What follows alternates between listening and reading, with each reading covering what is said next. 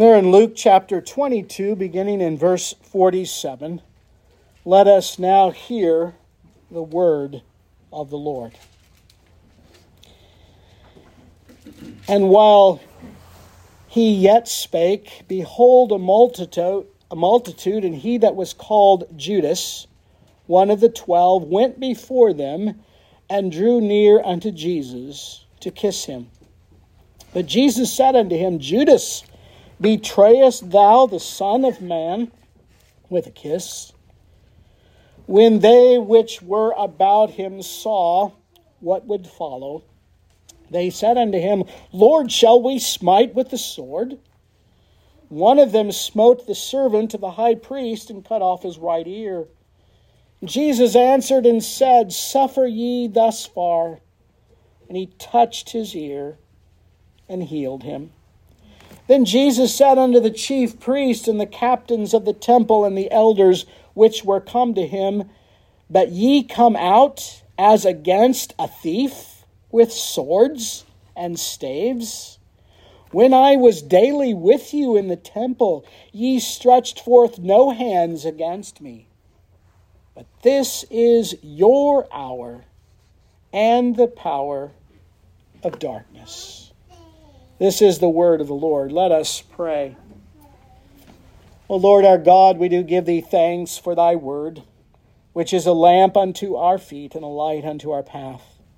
We ask that thou wouldst open our ears and open our hearts that we might hear thy word, that we would digest as we hear the scriptures those things that you desire for us to learn.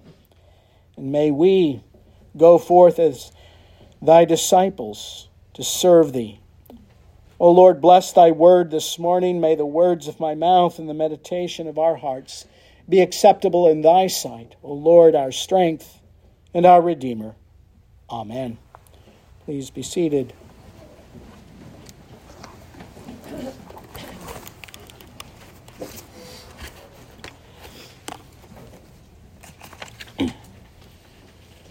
Well, here in this final section of the Gospel of Luke, we find this preparation in chapter 22 for the death of the Lord Jesus Christ. Now we come to that section in Luke's account of the Gospel where we see the closing chapters recording for us the death of the Lord Jesus Christ and his resurrection. We see this humiliated yet majestic Savior, suffering yet exalted, punished yet innocent, hated but full of mercy. One who is subjected to scorn and yet is sovereign. He is not the victim of circumstances, but he is the wonderful and blessed Savior who gave himself as a ransom for many. I do confess that oftentimes as we come to this account in the Gospels of the passion and the suffering and the death of the Lord Jesus Christ, there's a sense in which it just becomes a history lesson. Okay, let's just record, let's just remember all these events that led up to the death of the Lord Jesus Christ. But I don't want us to see this simply as a history lesson. But I want us to learn from these verses what we find concerning our Savior. What kind of Savior is He? Why did He come? Why did He die in the way in which He did? And the question I want us to think about this morning as we come to this passage is do we come with a sense of wonder? Do we come with a sense of amazement? Do we come with a sense of love, praise, and adoration? Because even though this whole account is a sad and grievous thing to read about, here we find what Isaiah recorded in chapter 53. And here we find a Savior who is rejected of men, a man, a man of sorrows, one acquainted with grief.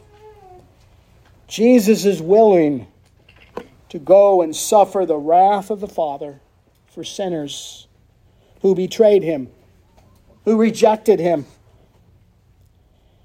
Judas betrayed him, and his betrayal was a final betrayal. Yet Christ died for betrayers. Christ died for traitors. Christ died for all kinds of sinners. And so, as we look to our text this morning, I'd like for us to see, first of all, in this passage, the betrayal of the Lord Jesus. I want us to turn just briefly over to John chapter 18. All four gospel accounts record the same events. John records it a little differently, but I think John gives us some things that the other gospels don't give us that are helpful for us. But there in John chapter 18, verse 2, it says that Jesus was well aware that Judas knew where to find him. And I think that's something is easy for us just to skip over. That Judas knew the place where Jesus oftentimes would go with his disciples. It was that familiar place. And he knew that Judas was aware of that place and would come and would betray him and lead him away. If we were ever in a situation where we knew someone was coming after us, and I'm not talking about a civil magistrate who had lawful means to come after you, but if we knew that we perhaps were having someone come after us in a similar manner, would we not resort to retreating somewhere and going away and hiding? And yet, here in this account of the gospel, and in all of the gospels, we do not find Jesus retreating, even though he was aware of that place where Judas would find him. The scene is after they come out of the Garden of Gethsemane. Jesus had been praying for this very hour that the Father would give him strength to bear under the weight of it. And no sooner had he walked out of that garden, Judas shows up. They knew where he was. And yet, Jesus presented himself to where his captors could easily take him. John Calvin says he went to death willingly. Here is in the opening verse of our text the passive obedience of Christ on full display. We will see the passive obedience of Christ throughout the entire suffering and agony before he goes to the cross. Here he goes willingly as a lamb led to the slaughter. And so I think as we see the account in John's gospel, we find this wonderful truth. Jesus didn't hide from his captors, particularly from his betrayer. But here in our text, we are told there in verse 47 while he was yet speaking to his disciples about watching and praying and not falling into temptation, no sooner had he gotten those words out of his mouth that this multitude came with Judas, the betrayer, to arrest Jesus and to try him. This multitude that came to him was a coalition of corrupt and wicked ecclesiastical and civil powers. It was not just Israel that brought charges against Jesus, it was not just the priests and the scribes, but it was the civil magistrate as well. the priests and the Sanhedrin, soldiers, and temple police. They sent out the cavalry. They sent out the full militia to arrest the Lord Jesus Christ. But there, back in John chapter 8, in verses 4 through 9, I think it's important for us to, to note this.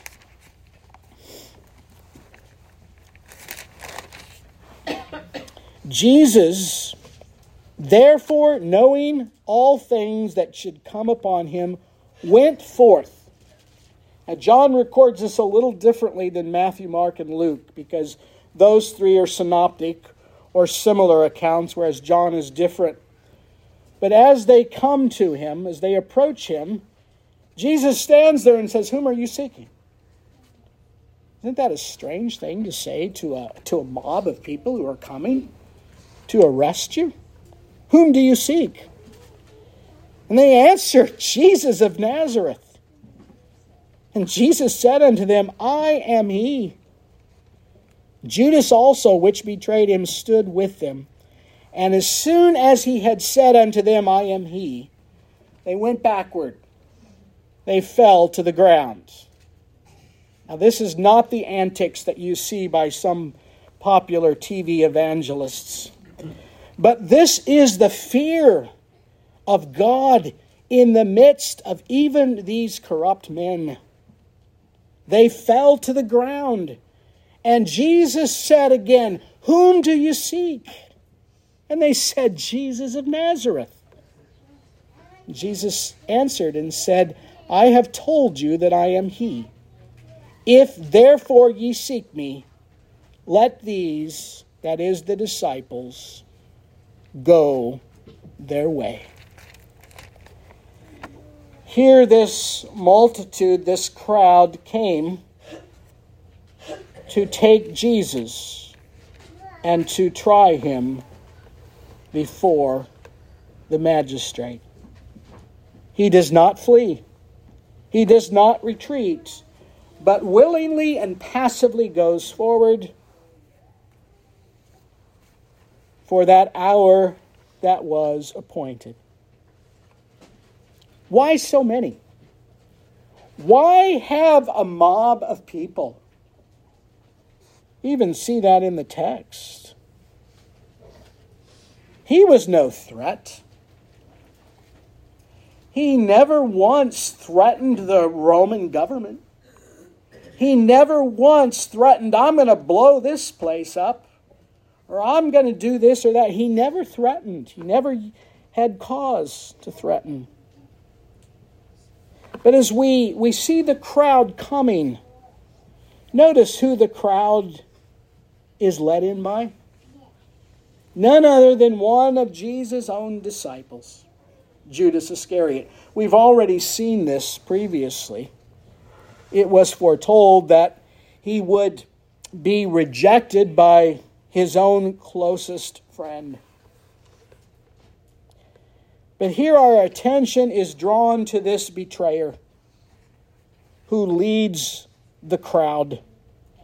And in Matthew's account, chapter 26, verse 48 and 49, and in Mark's account, chapter 14, verses 44 and 45, we see Judas overplaying his part in the betrayal. Here in Luke's account, it just says that Judas comes and draws near to kiss him. But in Matthew and Mark, we see that Judas approaches him and he says, Hail, King of the Jews. You see Jesus, Judas making all of this drama in order to betray Jesus. You see the kiss that's exchanged. You don't see it here in Luke's account. And so we see Judas overplaying his role, his part in the death of Christ. Don't miss the players, they're important as we understand this account. And notice in Hebrew culture, and it is still customary that culture today, and even among Eastern Europeans, that when you approach someone, there is a kiss that is usually exchanged cheek to cheek, men and women. And usually that kiss is a sign of affection, but it is also a sign of respect. Now, in this account, as well as the other gospel accounts, this is not a kiss of affection. This is not a kiss of respect and honor. This is a kiss of betrayal. One who was a disciple, one who was a missionary, one who was a teacher, one who was a, a worker of miracles, one who was a friend of Jesus, gives that kiss, the kiss of an apostate, the kiss of a traitor. And yet, here we find that even as Jesus utters a rebuke in verse 48, there is a patience and a tenderness toward him. Oh, the great lesson we learn the life of the Lord Jesus Christ that even under trial, even under persecution, even under suffering, we submit willingly to every lot that the Lord has assigned for us in life. Jesus here rebukes the heart of a man who is hardened. Oh, I want us to understand, particularly here in the life of, of Judas, and this is certainly a, a particular account and certainly uh, something that is not ordinary, but I think it shows us of how hardened one's heart can become without the mercy of Christ. Oh, how our hearts become callous, bitter, how our hearts can become so hardened toward the deceitfulness of sin. But yet Jesus rebukes him because he wants to appeal to his conscience. Because every man has a conscience. And yet that conscience can be seared. And in the case of Judas, as Jesus rebukes him, there is an utter turning away. There is a traitor turning away from Christ in vengeance. This is so important for us to understand as we understand the manner in which Jesus suffered, why he suffered in the way he did. This traitor, one who lived, walked with Christ, turns away in vengeance. But notice Jesus does not respond with a curt comment or a smug manner. He simply addresses Judas with his divine with Jesus divine name. He says, "Judas, verse 48, betrayest thou the son of man with a kiss?" The response of Jesus is a rebuke, but it's it's not that rebuke that we would often utter to someone. But notice in Luke's account, he says, Are thou willing to betray the Son of Man? We've seen this phrase before, Son of Man. But the Son of Man is that title that speaks of his divinity, that speaks of him as the divine Messiah. But in this rebuke, we find Jesus revealing himself. In the midst of deep humiliation, Christ reveals himself as the divine Messiah. Fully God, fully man in one person. He reveals himself as the Messiah, as the divine Savior. And yet, in full humanity, does that all in the midst of deep humiliation. As I was looking at this passage and wrestling with this, thinking, how in the world can you preach this kind of text? And I stopped for a moment and took a glimpse and saw in amazement that this one who had the power to call down a legion of angels to rescue him stands passively before his betrayer in deep humiliation, but revealing himself as he truly is. This is a tragic account when you think about it, because often the greatest enemies of Christ can come from within the church of the Lord Jesus Christ. J.C. Ryle gives an illustration of this in his thoughts on the Gospel of Luke. He states there that there are parallels to this sad commentary. He says the pages of history record instances of wickedness always perfected under the garb of religion.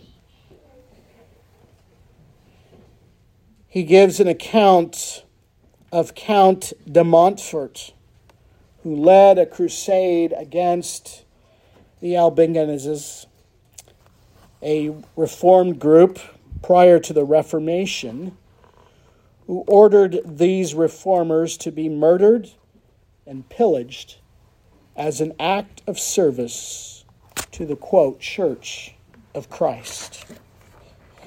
He says when the Spanish Inquisition tortured and burned suspected heretics, they justified their abominable dealings by the profession of zeal, for the truth of God. And he says here, this false apostle, Judas, has never lacked successors and imitators. There have always been, and there always will be until Christ returns within the pale of the visible church, those men who will always betray Christ with a kiss. There will be those who will deny the gospel. There will be those who will bring great persecution upon the church even in the midst of all of this. Yet it is a great sin he reminds us of. It's a, a heinous sin in the sight of God that one like Judas would betray Christ in this manner. We, we oftentimes just skip right over that and think nothing of it. I briefly mention the, the life of Friedrich Nietzsche, the German philosopher. His father was a Lutheran minister. Wow. Nietzsche grew up going to college, had a desire to go in the ministry. And even his teachers said of him he loved doctrine, he loved theology. Yet he lived a, a short life. He died an early death. He literally went out of his mind at the end of his life, betrayed Christ, rejected that faith that he had been raised in, and claimed that God is dead. These are the impostors, apostates, apostates that can rise within the church. And this should be a lesson to us in the life of this betrayer. And yet, the Lord God used this for his own purpose and glory to bring about the suffering and the death of the Lord Jesus Christ. Wouldn't it have been simple for just Jesus to go to the cross and pay the ransom for the sin of many? To go and suffer in our stead. And yet, all of these details are recorded. We might understand more fully who this Christ is and why we must follow him. I want us to look at the resistance that arises even from among Jesus' disciples. Notice Peter.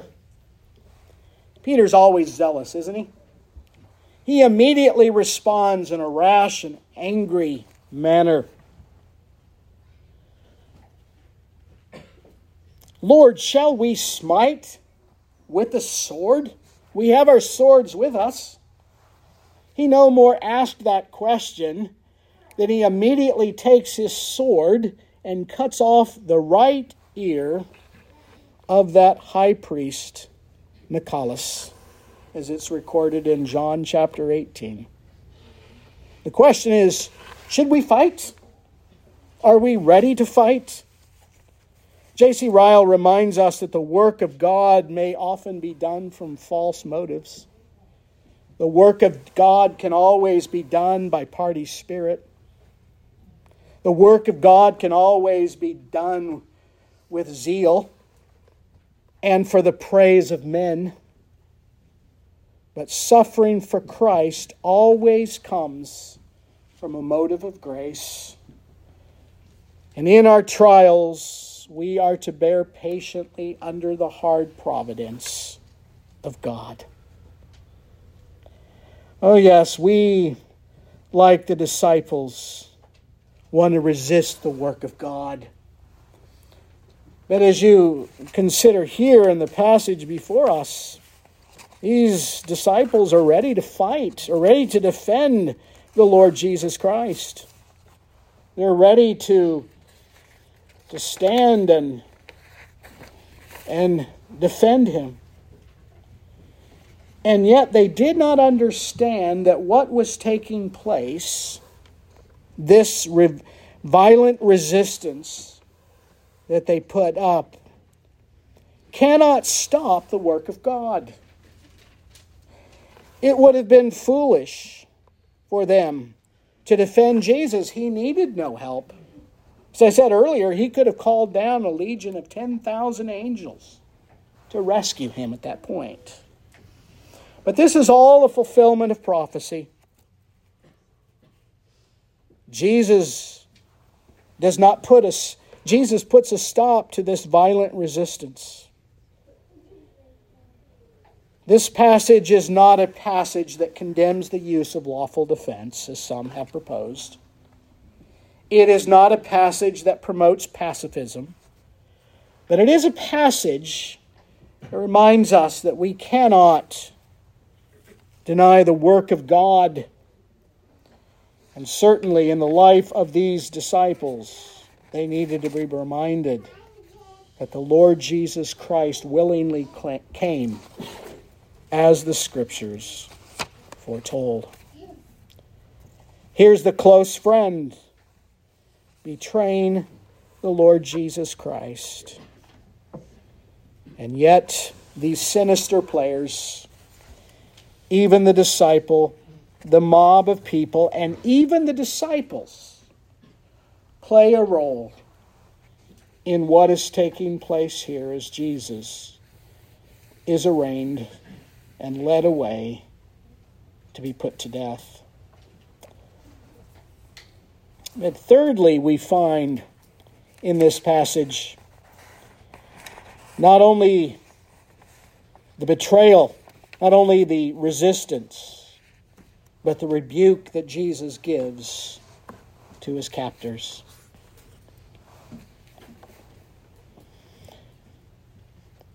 When Jesus said unto the chief priest, and notice here verse 52 mentions those who are within that crowd, that mob that came to arrest, arrest Jesus. Jesus said unto the chief priests, the captains of the temple, and the elders which had come to him, Be ye come out as against a thief with swords and staves? Staves? Jesus here is saying what we saw earlier Are you serious? You're going to bring an entire mob out against me? Did I not daily preach within the temple? Did I not daily walk among you? And yet you never once sought to arrest me. But notice what Jesus says here in verse 53. But this is your hour and the power of darkness. Here is almost an overkill on the part of the chief priests and the, the captains of the temple and the elders. They are out to destroy Jesus. Here is an opportunity that Jesus takes to speak about the work of God. The commentator Leon Morris says that there's a clear inf- implication here that something underneath is underhanded. It's a clandestine arrest. In fact, you'll see in the trial of Jesus, none of it was done properly. We think about our court systems as being corrupt. Their systems were much more corrupt than ours. And yet there was something clandestine, there was something hidden as they begin to charge and arrest Jesus. But it was your but it is your hour. The light of darkness has come. The hour and the dominion of darkness refers to that moment when the betrayal of Jesus is carried out. They could not take him one moment sooner because it was the hour that the Father appointed for Jesus to be betrayed. They could not take him before the appointed time.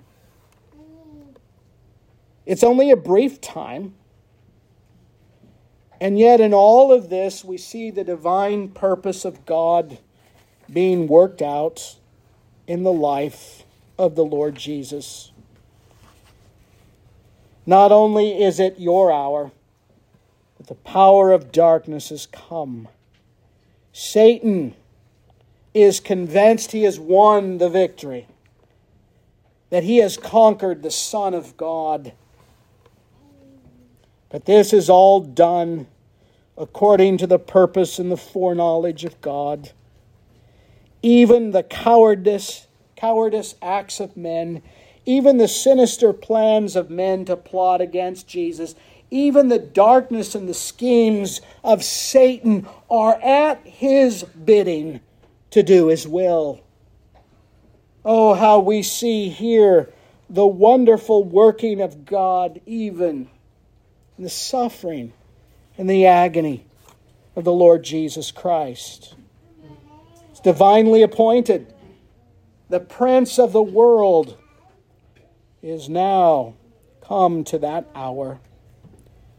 But all the details of his arrest, of his death, even down to the most minute detail that we often overlook, was all according to the purpose and foreknowledge of God. And as we consider here this morning this suffering Savior, this one who was rejected of men, one who was acquainted with grief and sorrow. Do we see with the eyes of faith how our Savior shows love and compassion for his people. How he patiently bears under the trial of rejection and betrayal that he might bear the sins of every betrayer. The sin of every man, woman, and child of whom he ordained to save. O saints of God, let us not miss the wonderful way in which Luke records this, but even the gospel writers in Matthew, Mark, and John show us the beauty of this Savior. And so, as we come to the end of the passage, what, what lesson do we learn from this? What can we take away as we, we think about this? Well, certainly we see in the midst of this that persecution and tribulation will always assail the people of God. Mark's gospel shows us that Jesus, as the suffering servant, calls us as suffering servants to bear persecution and trial in his name. The days in which we live, indeed, are days when there is great tribulation and trial for the church of God. But remember, our Savior has trod that road for us in full humanity. He went there willingly so that you and I would not have to pay the penalty for our sin, our sins. And there are some, I'm sure, sitting here this morning who have never considered the importance of following Jesus. Oh, yeah, yeah, I know who Jesus is. Yeah, I, I go to church. Yeah, I've I've made some some pretense of, of confession or profession. And even as we see in the life of Judas, oh, how easy it is for people to mingle among the saints of God and even appear to be a disciple and yet betray the Lord Jesus Christ. Even though this is a sad commentary, Jesus does win. The light will drive out the darkness. When the light appears, the presence and power of darkness are broken. Jesus describes himself in John's Gospel as the light of the world. And in the end, the hour came, and the hour went the power of darkness and those who oppose Christ may have an hour or a season, but that will be all. Because in the end, they will face the judgment of a holy, wrathful God.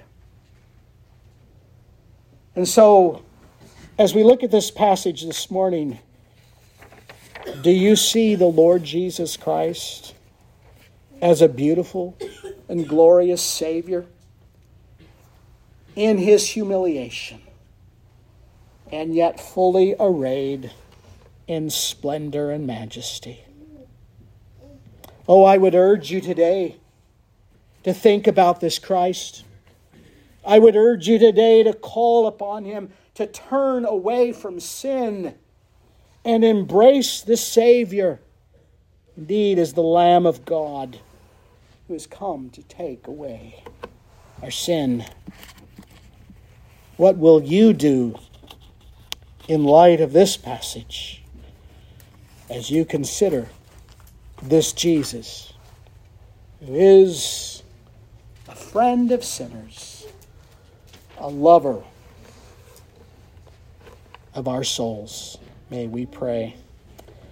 Lord Jesus Christ, we do come in praise and adoration this morning as we consider all that Thou didst to bear the sin of Thy people. Lord, as we come away from this passage, we pray that you would impress upon our minds and our hearts the need to see you in all of your glory, in all of your humiliation, and even in that glorious exaltation that is to come. Lord Jesus, we pray that as we leave this passage this morning, that we would go forth in awe of you, who indeed is our Savior, our Redeemer, and our brother. Amen.